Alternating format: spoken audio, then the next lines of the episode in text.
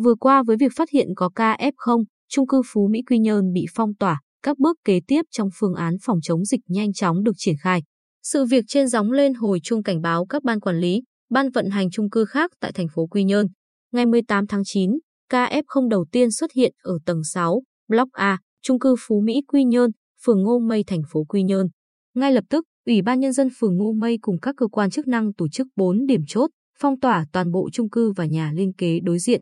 Toàn bộ cư dân của chung cư gồm 458 người thuộc 207 căn hộ và 7 hộ nhà liên kế được test nhanh, được yêu cầu ở yên tại căn hộ. Toàn bộ 38 thành viên của 9 nhóm COVID-19 cộng đồng của từng tầng, block chung cư nhanh chóng vào cuộc. Ông Nguyễn Đức Long, tổ trưởng tổ COVID-19 cộng đồng chung cư cho biết, chúng tôi đã có sẵn kế hoạch hành động, phương án làm việc và đã phân chia nhiệm vụ.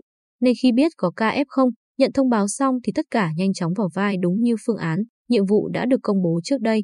Mỗi thành viên phụ trách quản lý 10 căn hộ.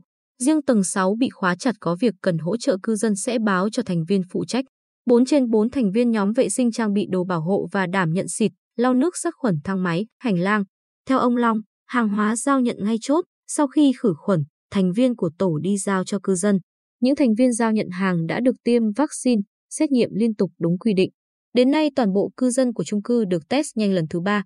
Bà Hồ Thị Kim Ngọc, Chủ tịch Ủy ban Nhân dân phường Ngô Mây cho biết, tổ COVID-19 cộng đồng của chung cư triển khai nhanh chóng, hiệu quả, hỗ trợ kịp thời cho đội ngũ y tế, cán bộ phường thực hiện giả soát F0, F1, F2.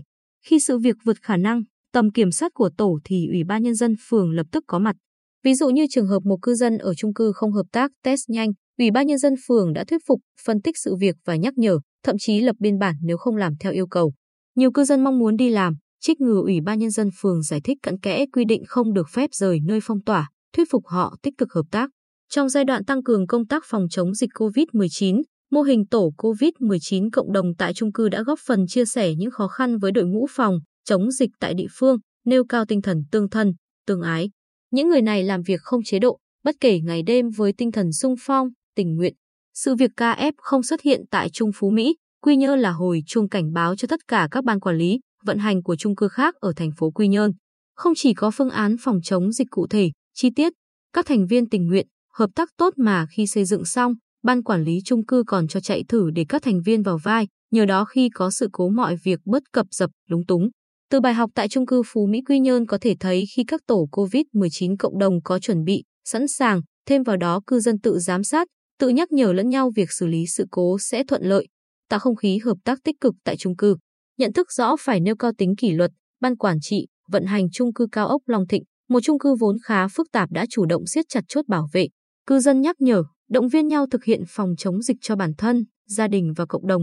Hơn nữa cư dân đang được tạo điều kiện thuận lợi hoàn thành cấp giấy chứng nhận sở hữu căn hộ, nên phấn khởi hợp tác nghiêm túc công tác phòng chống dịch.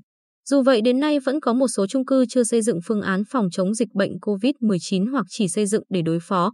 Đặc biệt, có khu căn hộ du lịch dịch vụ còn quản lý người vào cư trú khá lỏng lẻo. Nếu không kiểm soát tốt khách ra vào, không rõ lịch trình ra vào của khách khi sự cố xảy ra sẽ có rất nhiều lỗ hổng dịch tễ, khiến việc truy vết, khoanh vùng gặp khó khăn.